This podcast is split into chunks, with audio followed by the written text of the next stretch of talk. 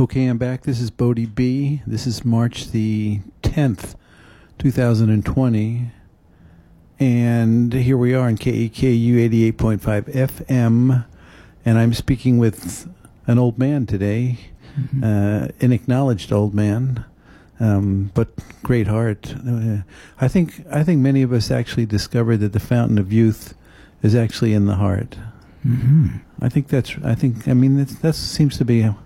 that seems to be true.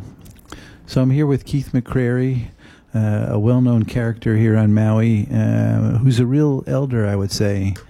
So let's come back to where you were. Remember where you were? How's your memory? Remember that? I remember that. You want to just pick it up where you? Okay, I can do that. I was traveling after college. Went all the way through the South. Drawing caricatures of college students and learning that I could make a living that way. I got to Miami, and there were these signs all over the city saying I should fly to Mexico City for $49 one way. And one day I was on the plane flying there and went into Mexico City, and primarily to see the artwork of Orozco and Diego Rivera. And so you have the that artistic side of me that was certainly happening. I came up by bus from Mexico, DF, the federal district, and back into Austin, Texas, where I was talking with a dear friend about my experience of being here and there and recognizing suddenly that in my college days, I had used a couple of friends for what I would call association by, or popularity by association. They were both very politically active, and as I was to a degree as their sign painter and speech maker. But I found that in the moment of recognition of that, oddly enough, I found myself weeping. I mean, sobbing, weeping. And the friend I was with didn't know quite what to make of it, but in the process of that, something else happened, and that was I found myself in a different time and place. I was at the wedding of Cana, described in the New Testament and the Gospel of John. Oh, wait a minute now. I want to remind the audience that the question I had asked you was, early on in your life, you must have had a powerful experience that kind of shook you into there's something bigger going on that led you to the seminary. Mm-hmm. Okay, keep going. Thank you. And so what I experienced then was really a kind of out-of-body experience in which, and out of time, I was present, literally very vividly present, and recognizing the conversation and the give and take with Jesus and the embarrassed host who had run out of wine at a wedding reception. And it was very embarrassing, and there was this compassion that came forth of Jesus in relation to the wedding host. And as a person standing there, I experienced that same compassion. And very simply put, I felt myself loved and accepted in spite of my past. And that very vivid experience of being loved and accepted unconditionally was a transformative phenomenon and did ultimately lead to my getting involved in the ministry, to going to seminary, and also finally to find a school movement that shares the same basis of understanding that spirit does precede matter, and that we are, in fact, spiritual beings that are loved and accepted just the way we are. Wow. At the age of 22? Right. It's continued to inform my life ever since. How fortunate. Indeed. How fortunate. So do you think that kind of awakening experience, like the question I was actually going to ask you was, do you feel that being an elder comes with a responsibility? So the same question I would ask you about when you have an awakening experience and which shifts you into, let's say, a widened way of living. Mm-hmm. Does that come? Do you feel that comes with some kind of responsibility? I would take the word responsibility and says yes. It gives me the ability to respond, and it's that response of that I experienced of compassion and of love that then I'm very willing and happy to share with others. Yeah, I would even say the responsibility is that I feel is that I'm required to share it with others, that something has been handed to me. And just like I think so many people in this culture have a misunderstanding about what true freedom is. Mm. And in the way I see it, freedom itself becomes a responsibility. Mm-hmm. That we come back to your self-absorption thing. Mm-hmm. See if that resonates somewhere that you would respond to, with your ability. Yes. Well, it does. One has. I mean, you're still out there teaching. There's some part of you that still wants to impart your gifts beyond your little home scene. Mm-hmm. For sure, and to give that a little bit more of a glimpse, you were mentioning how radio is maybe coming back into our lives, and I would say one of the forms of that, especially, is podcasting. And that's the direction I've found myself drawn to create a podcast that does describe, and as an experience, the curriculum of the Waldorf School in a way that is available,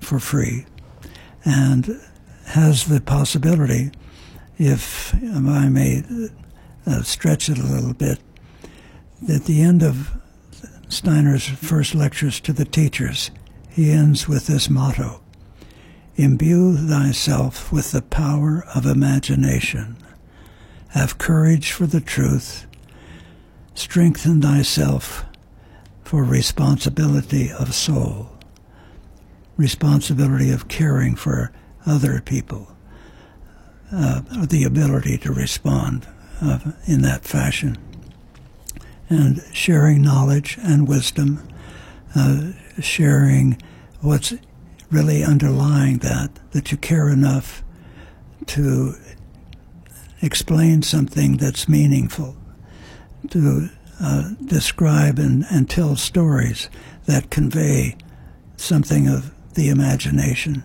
And I would just add one note to that.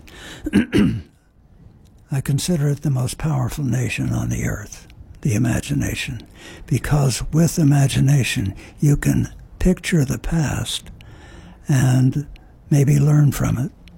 You can experience the present and really experience the presence, and then you can change the future with imagination. That is a great motto. Imbue thyself with the power of imagination. That's beautiful. Mm-hmm. That's beautiful, because sometimes people go, oh, that's just your imagination, and kind of dismiss it. Mm-hmm. I say, well, actually, there's at least two kinds of imagination. There's the imagination, if I tell you to think of a purple elephant, you can easily do that.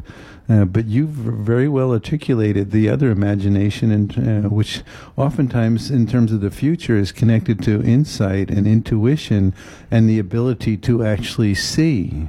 Mm-hmm. So that's very important. That's a great piece you brought up. Imagination, the greatest nation in the world. Yeah. Imagination. You're here. Yeah, a citizen of the imagination. That's good. That's good. Very good. All right. Wow. Very good. Well, it's been fabulous speaking with you today, Keith McCrary. You're somebody I've seen around for quite a while. It's a joy for me to actually have a conversation with you and get to know you a little bit, and I hope we get to share some more together. Thank you. I look forward to that, and ditto to you, Bodhi B. Very good. All right. Okay. Thank you, Keith. Aloha. I'm Bodhi B. This is Death Tracks.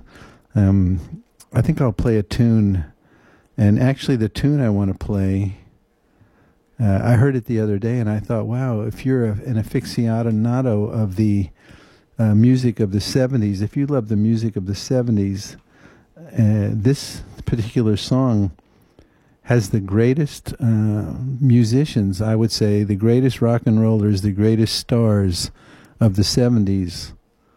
I think all of them pretty much on one song. And if you haven't guessed what it already is, here it is.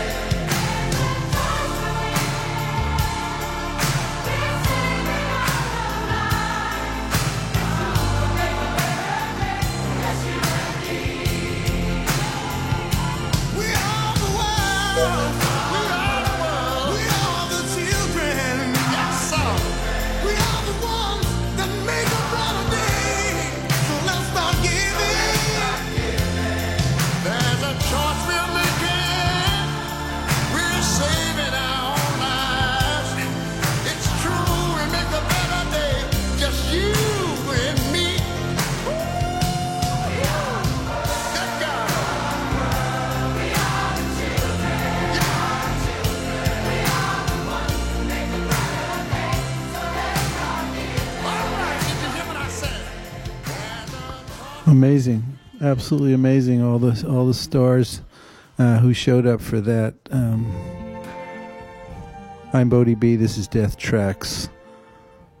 I'm going to read a story in the New York Times, and then I'll comment on it. This is the name of this story: The Difference Between Worry, Stress, and Anxiety.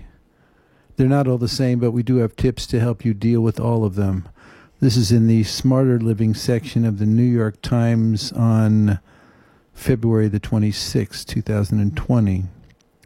It seems particularly apropos these days, given the probably extremely high levels of worry, stress, and anxiety due to the coronavirus and the questions around where this is going. And I think stress, worry, and anxiety are actually turn out to be choices rather than automatic. And I know that's not the choice I want to make. I catch myself. I go into those things, but there's a different place I want to stand in the midst of uncertainty, the possibility of getting sick and dying. Maybe because I work so much in this field, maybe that's given me a little more awareness around the presence of death and the improbability and uncertainty of how much time I have left, which I think is a very, very powerful and positive thing, really. I'll read the story and we'll see where we go with it. And if you'd like to call in to comment about our guest or about anything, really, about what's going on for you, or you have a question, 808-873-3435. I'm going to make sure the phone is working. I'm going to make sure Yep, you should be able to call into the show if you want, 808-873-3435, and I'll read. You probably experience worry, stress, or anxiety at least once on any given day.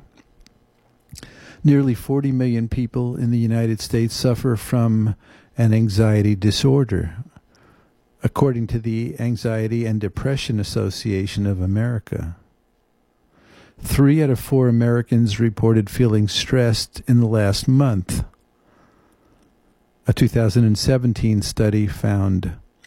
But in one of these moments, if asked which you were experiencing, worry, stress, or anxiety, would you know the difference?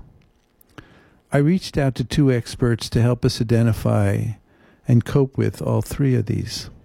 What is worry? Worry is what happens when your mind dwells on negative thoughts, uncertain outcomes, or things that could go wrong.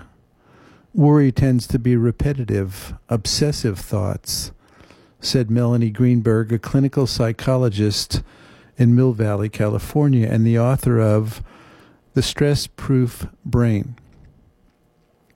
It's the cognitive component of anxiety. Simply put, worry happens only in your mind, not in your body.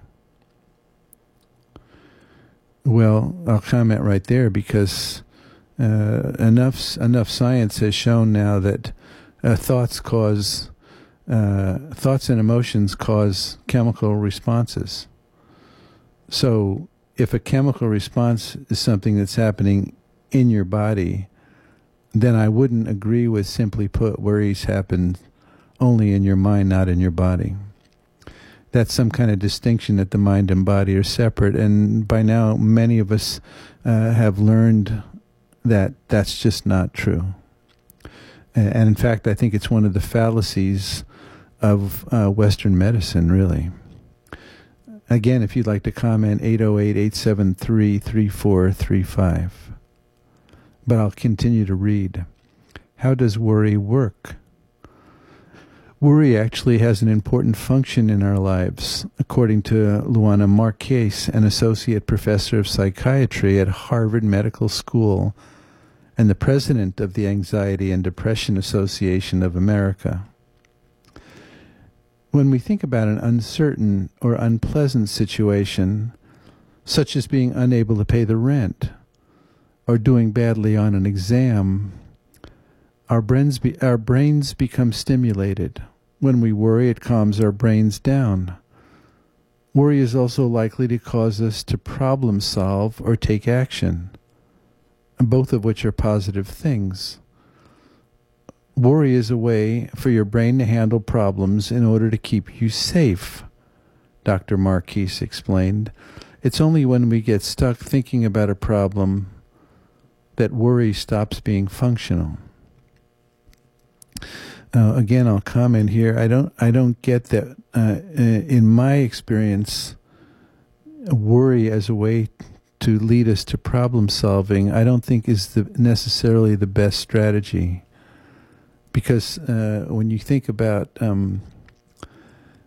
imagining and creating your life, or certainly co-creating your life, and with positive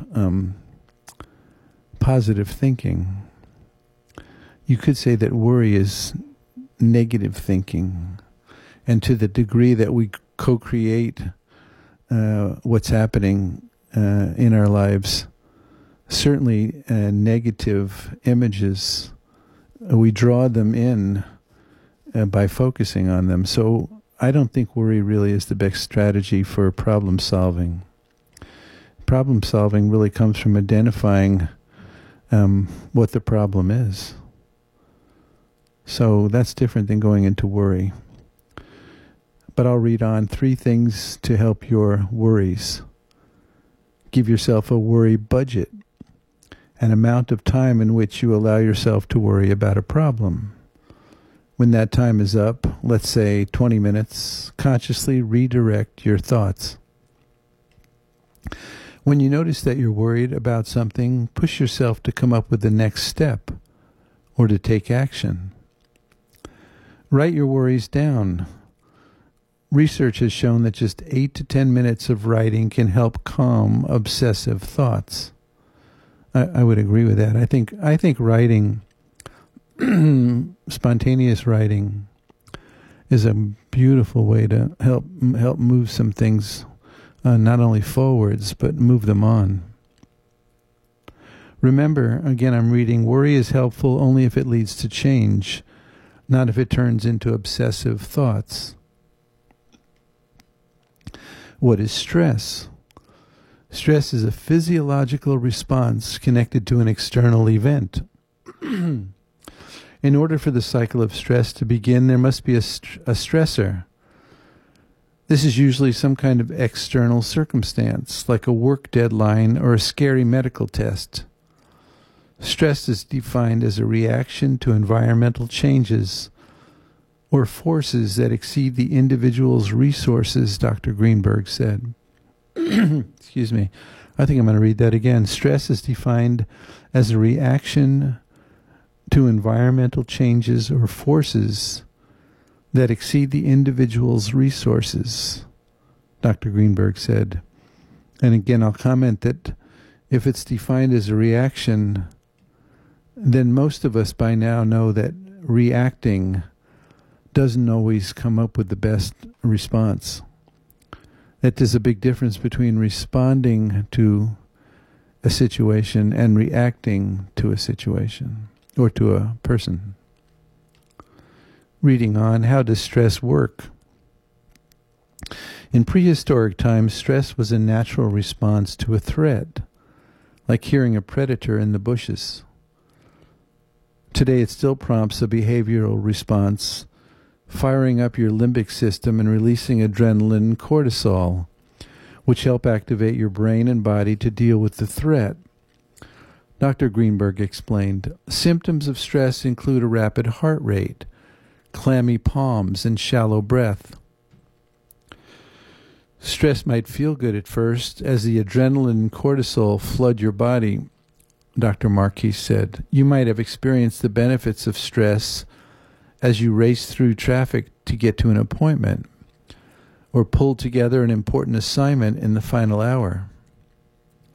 That's called acute stress, and the rush wore off when the situation was resolved, For example, you turned in your assignment. Chronic stress, on the other hand, is when your body stays in this fight or flight mode continuously, usually because the situation doesn't resolve, as with financial stressors or a challenging boss. Chronic stress is linked to health concerns such as digestive issues, an increased risk of heart disease, and a weakening of the immune system. Yeah, and of course, chronic stress can be brought on by watching a movie that has a conflict of some sort that is maybe moving towards resolution. Our brains, as it turns out, can't really differentiate between what we see on a movie screen and what we see out on the streets. And as we're seeing, that has very dangerous consequences, that we can't tell what's true and what's real.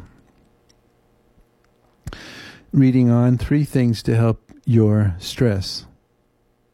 Get exercise. This is a way for your body to recover from the increase of adrenaline and cortisol. Get clear on what you can and can't control. Then focus your energy on what you can control and accept what you can't. Well, speaking of control, when we come back to what happens in stress, it did talk about rapid heart rate, clammy palms, and shallow breath. Well, noticing that we have a shallow breath, we have the control to breathe deeply and slowly and consciously with awareness of breathing. It's amazing, really, that we can be aware and control our breath. So that's good to know when we talk about recognizing what we can control. Now, where was I? If stress and worry are the symptoms, now we're up to what is anxiety? Oh, wait, now? I was back on anxiety. Was I? No, I was still on stress. Get clear on what you can and can't control. Focus your energy on what you can control and accept what you can't. Don't compare your stress with anyone else's stress. Different people respond differently to stressful situations. Remember, stress is a biological response that is a normal part of our lives. Yeah, stress is, in a sense, I'm commenting here, in a sense, in the same family as tension. And there's a certain amount of dynamic tension just to keep us upright and, moving, between our muscles and our bones is a certain amount of dynamic tension and wakefulness and attention required just to, function and not bump into things.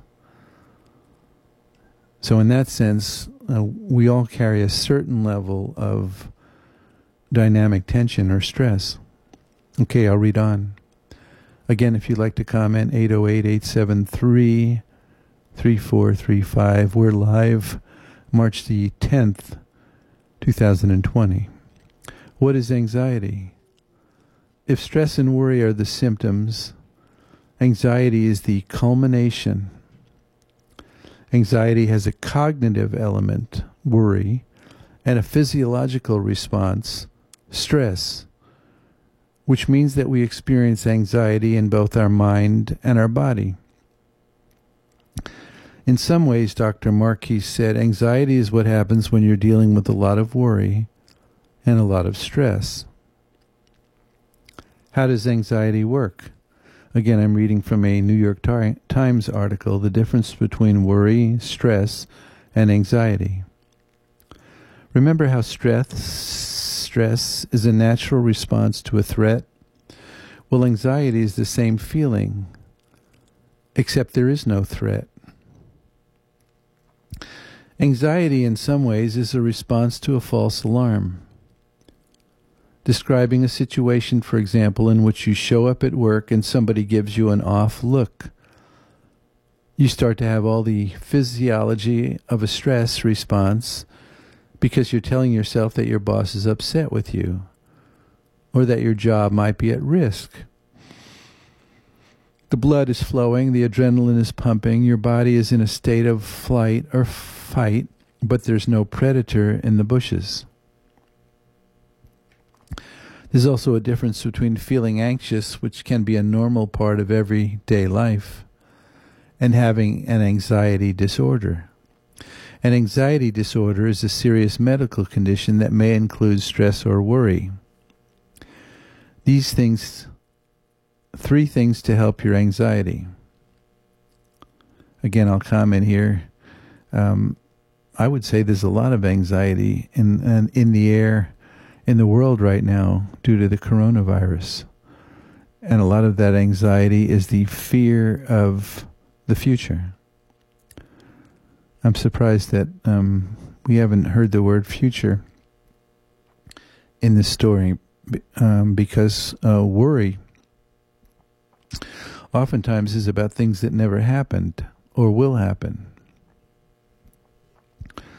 And if anxiety here is defined as stress plus worry, anxiety too may clearly often be about things that never happened and never will. Three things to help your anxiety from this article. Limit your sugar, alcohol, and caffeine intake because anxiety is physiological. Stimulants may have a significant impact.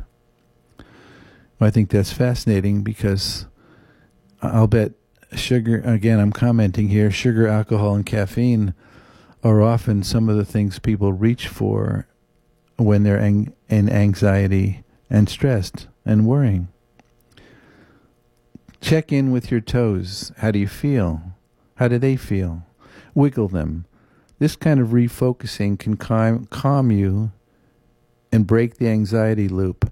Again, I'll comment here because my guest today, Keith McCrary, was actually talking about the little things to be grateful for, and he specifically mentioned his toes. And how often do we remember and have awareness about how well our toes serve us? When you're, again, I'm reading, this is again, three things that help you, your anxiety. When you're in the middle of an anxiety episode, talking or thinking about it will not help you. Try to distract yourself with your senses. Listen to music, jump rope for 5 minutes, or rub a piece of Velcro or velvet. I would add to that, Care for something, serve something outside of yourself. Whether it's plants in the garden or you name it. Everywhere you look, there are places and people outside of yourself that you can serve and care about and for. Okay, reading on, remember, anxiety happens in your mind and your body, so trying to think your way out of it won't help. 2, worried, stressed, or anxious to read the whole article? Oh, here's a question.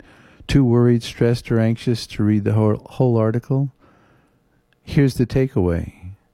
Worry happens in your mind, stress happens in your body, and anxiety happens in your mind and your body. In small doses, worry, stress, and anxiety can be positive forces in our lives. But research shows that most of us are too worried, too stressed, and too anxious. The good news, according to Dr. Marques, is that there are simple, not easy first steps to help regulate your symptoms. Get enough sleep, eat regular, nutritious meals, and move your body. Well, that's, I would say that I would recommend that for everything that ails you. Get enough sleep, eat regular, nutritious meals, and move your body. That's from the New York Times. I think I'll play a tune, and it's called, where is it now?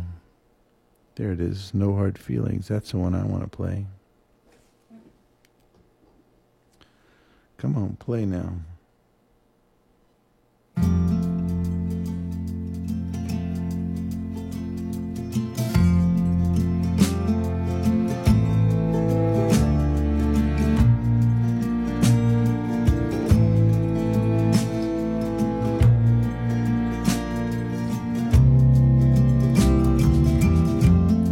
When my body won't hold me anymore, and it finally lets me free, will I be ready?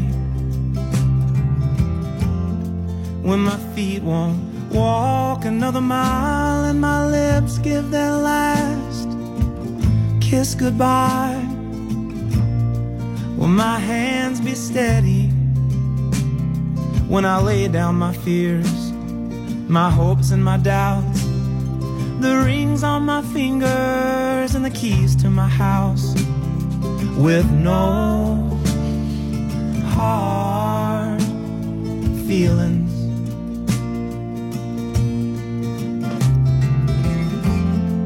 When the sun hangs low in the west and the light in my chest won't be kept held at bay any longer. When the jealousy fades away and it's ash and dust for cash and lust, and it's just hallelujah and love in thought, love in the words, love in the songs they sing in the church, and no hard feelings. Lord knows they haven't done much good for anyone, kept me afraid and cold, with so much to have.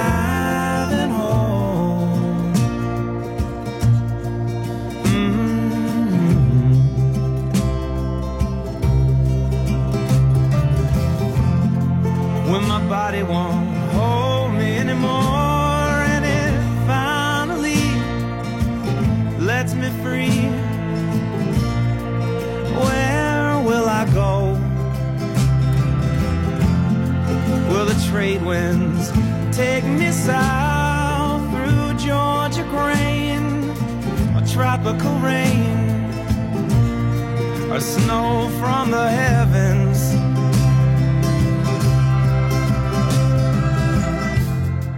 Will I join with the ocean blue, or run into a savior true, and shake hands laughing, and walk through the night, straight to the light, holding the love I've known in my life, and no heart feelings. Lord knows they haven't done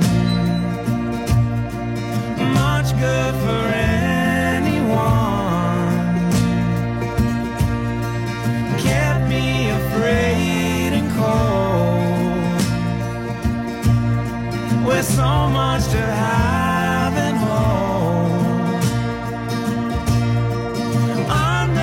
Curve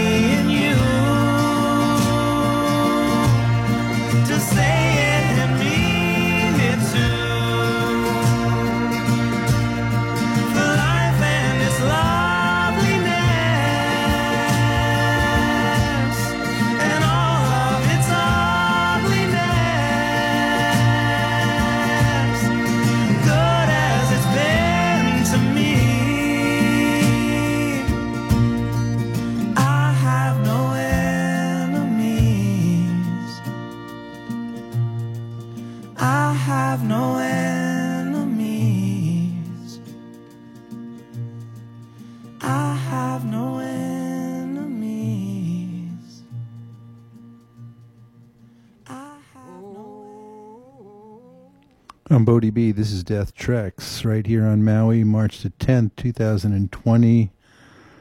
This is Death Treks on KEKU 88.5 FM, The Voice of Maui. This is from the New York Times. How to Prepare Now for the Complete End of the World. Lynn Vilden teaches people how to live in the Stone Age. Interesting. If we're coming to the complete end of the world, I'm not sure how that translates that any of us will live in any age.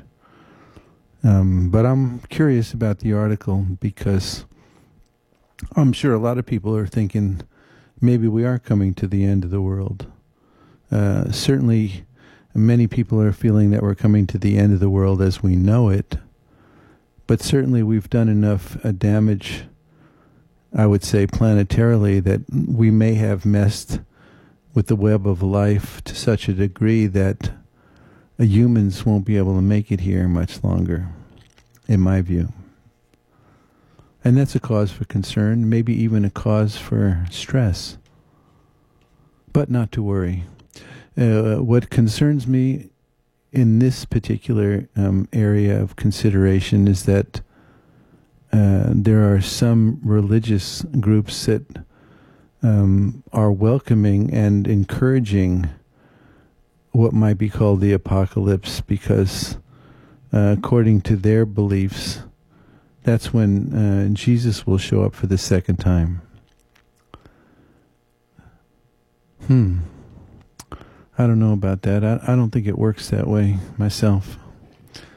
I think if you ask me, and I'll just ask me, I think the second coming happens in everybody's heart. And I think Jesus actually points to that when he says we shall do even greater work. But I'll read the article a little bit. How to Prepare Now for the Complete End of the World. Lynn Vilden teaches people how to live in the Stone Age. And again, where the phone lines are open if you want to give us a call. 808-873-3435. This was March the 5th, 2020, in the New York Times, Okanagan County, Washington. When the end comes, some will not be waiting in a bunker for a savior. They will stride out into the wilderness with confidence, ready to hunt and kill a deer, tan its hide, and sleep easily in a hand-built shelter close by a fire they made from the force of their two palms on a stick. I guess those will be the people that couldn't afford one of those mega fancy bomb shelters you read about now, where the ultra rich will retreat to when things go down, if they do. But I'll read on. 4 hours from the Seattle airport in a valley called Methow, near a town called Twisp, Lynn Vilden was teaching people how to live in the wild, like we imagine Stone Age people did. Not so they could get better at living in cities, or so they could be better competitors in Silicon Valley or Wall Street. I don't want to be teaching people how to survive and then come back to civilization, Lynx said. What if we don't want to come back to civilization? Some people now are considering what it means to live in a world that could be shut down by a pandemic. But some people are already living like this. Some do it because they just like it. Some do it because they think the end has, in fact, already begun to arrive. A couple of times a year, Lynx, she goes by the name professionally, though it's not her legal name, teaches a 10-day introduction to living in the wilderness. When I arrived for this program, Lynx ran to me, buckskins flying, her hands cupped tightly around something that was smoking. She held it toward my face. I closed my eyes and inhaled deeply. Confused, she moved her smoking handful to someone else, who blew on it lightly. It was an ember in a nest of seed fluff. Lynx was making a fire. Her property looks like a kidnapper's lair from a movie. But her dream, she told those of us gathered, is a human preserve. Her vision is called The Settlement. It will have a school where people can come in street clothes and learn to tan hides. But to enter the preserve itself will mean giving oneself over to it. You walk into it naked, and if you can create from that land what the land has to offer, then you can stay there, Lynx said. It's going to be these feral, rewilded people. I'm thinking in 2 to 3 generations there could be real wild children. We set up our tents around her property. I had a sleeping bag from high school, a Swiss Army knife, and a stack of external batteries. It scared me that there was no cell phone reception. We communicated over the week in hoots. One hoot means hoot back. 2 hoots mean gather. 3 hoots means an emergency, like near-death level.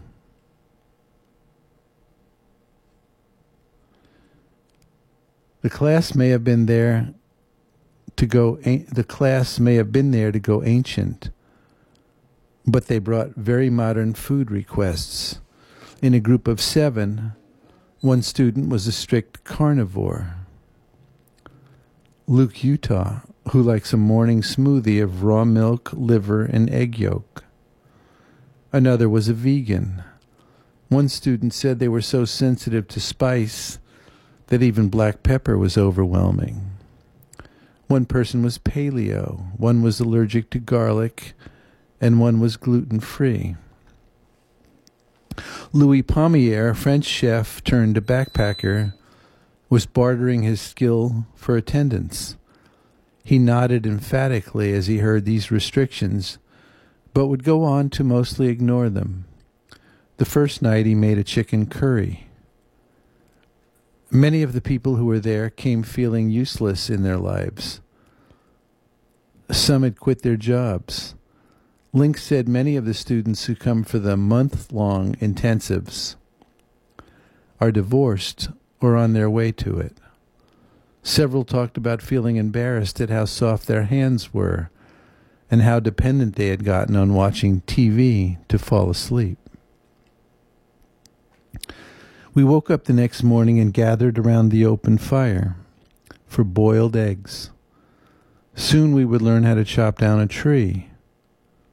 First, Lynx greeted the tree. She put her hands on it. If you are willing to be cut down, will you give a yes? She asked. She tugged the tree. She calls it a muscle test. Apparently the tree said yes. We have to kill to live, she said.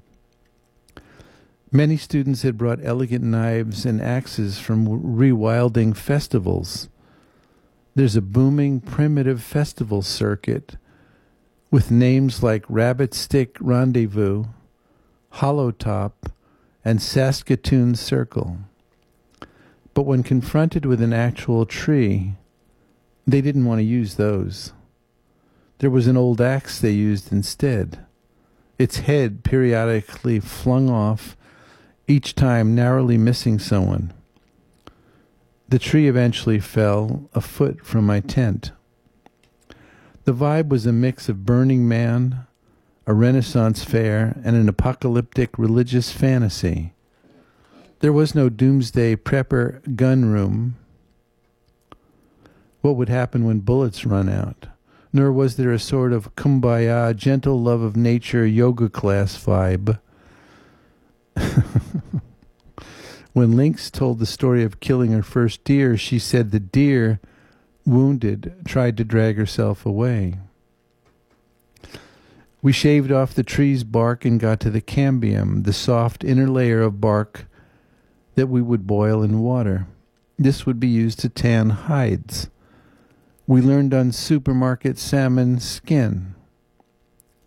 We tore into the plastic bags of sockeye salmon with stone shards then descaled the skin with dull bones.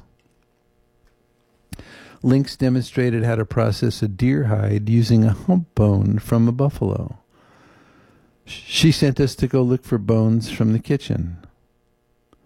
Our job was to scrape off the muscle and fat. The hide was heavy, wet, and beginning to rot. Sometimes she played a deer leg flute while we worked. That night was bitterly cold. I wore every piece of clothing I brought. Lynx coached us in warming big rocks by the fire, rotating them like potatoes, wrapping them in wool blankets. I heaved my two rocks, too hot to touch, covered in ash, into the sleeping bag with me. Another thing you can do is to make a big cozy bed is just rake a pile of pine needles and just burrow in and put logs on either side so it stays together, Lynx said. Lynx looks like Peter Pan, only 54, with bone earrings. She's thin and quite beautiful, deeply wrinkled in a way that skin doesn't usually get anymore. One day she wore red grain on leather pants, and her belt buckle was an elk antler crown. Another day it was a coat made of buffalo. She carried a Danish dagger made of a single piece of flint. On her belt was a little pouch made of bark tanned salmon skin and deer hide, holding a twig toothbrush, a sinew sewing cord, and a bone needle, a piece of yerba santa for smudging. She never sat or rested on an object, even to eat. She always crouched. She ate out of a tree burl that she had hollowed into a bowl. Excuse me. Oh, we're down to a minute here. Our clothes made a statement. I didn't mean we were down to a minute before the end of the world. I meant there's less than a minute till the end of my show. So I'm going to stop here and come back to it. Thank you so much for joining us today. My interview today with Keith McCrary I thought was beautiful, and I'll probably have him on the show again. Great stuff, great stuff. So again, thanks for joining us. I'm Bodhi B. This is Death Tracks. This is KEKU 88.5 FM.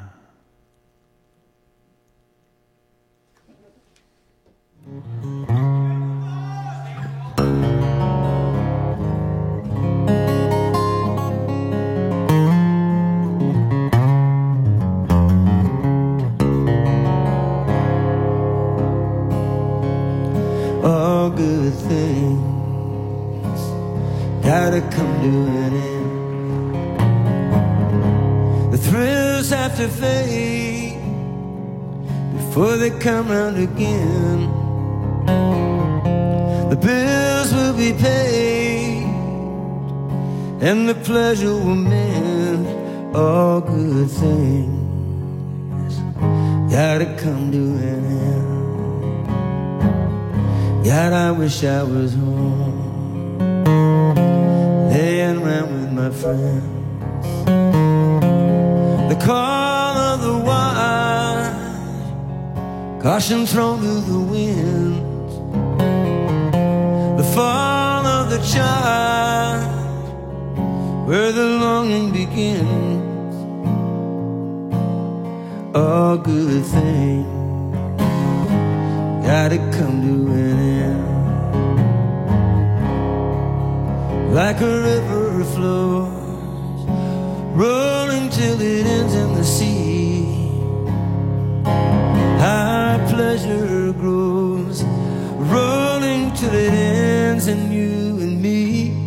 Now as the dark gathers into the sky, and legions of might go thundering by. Regions of light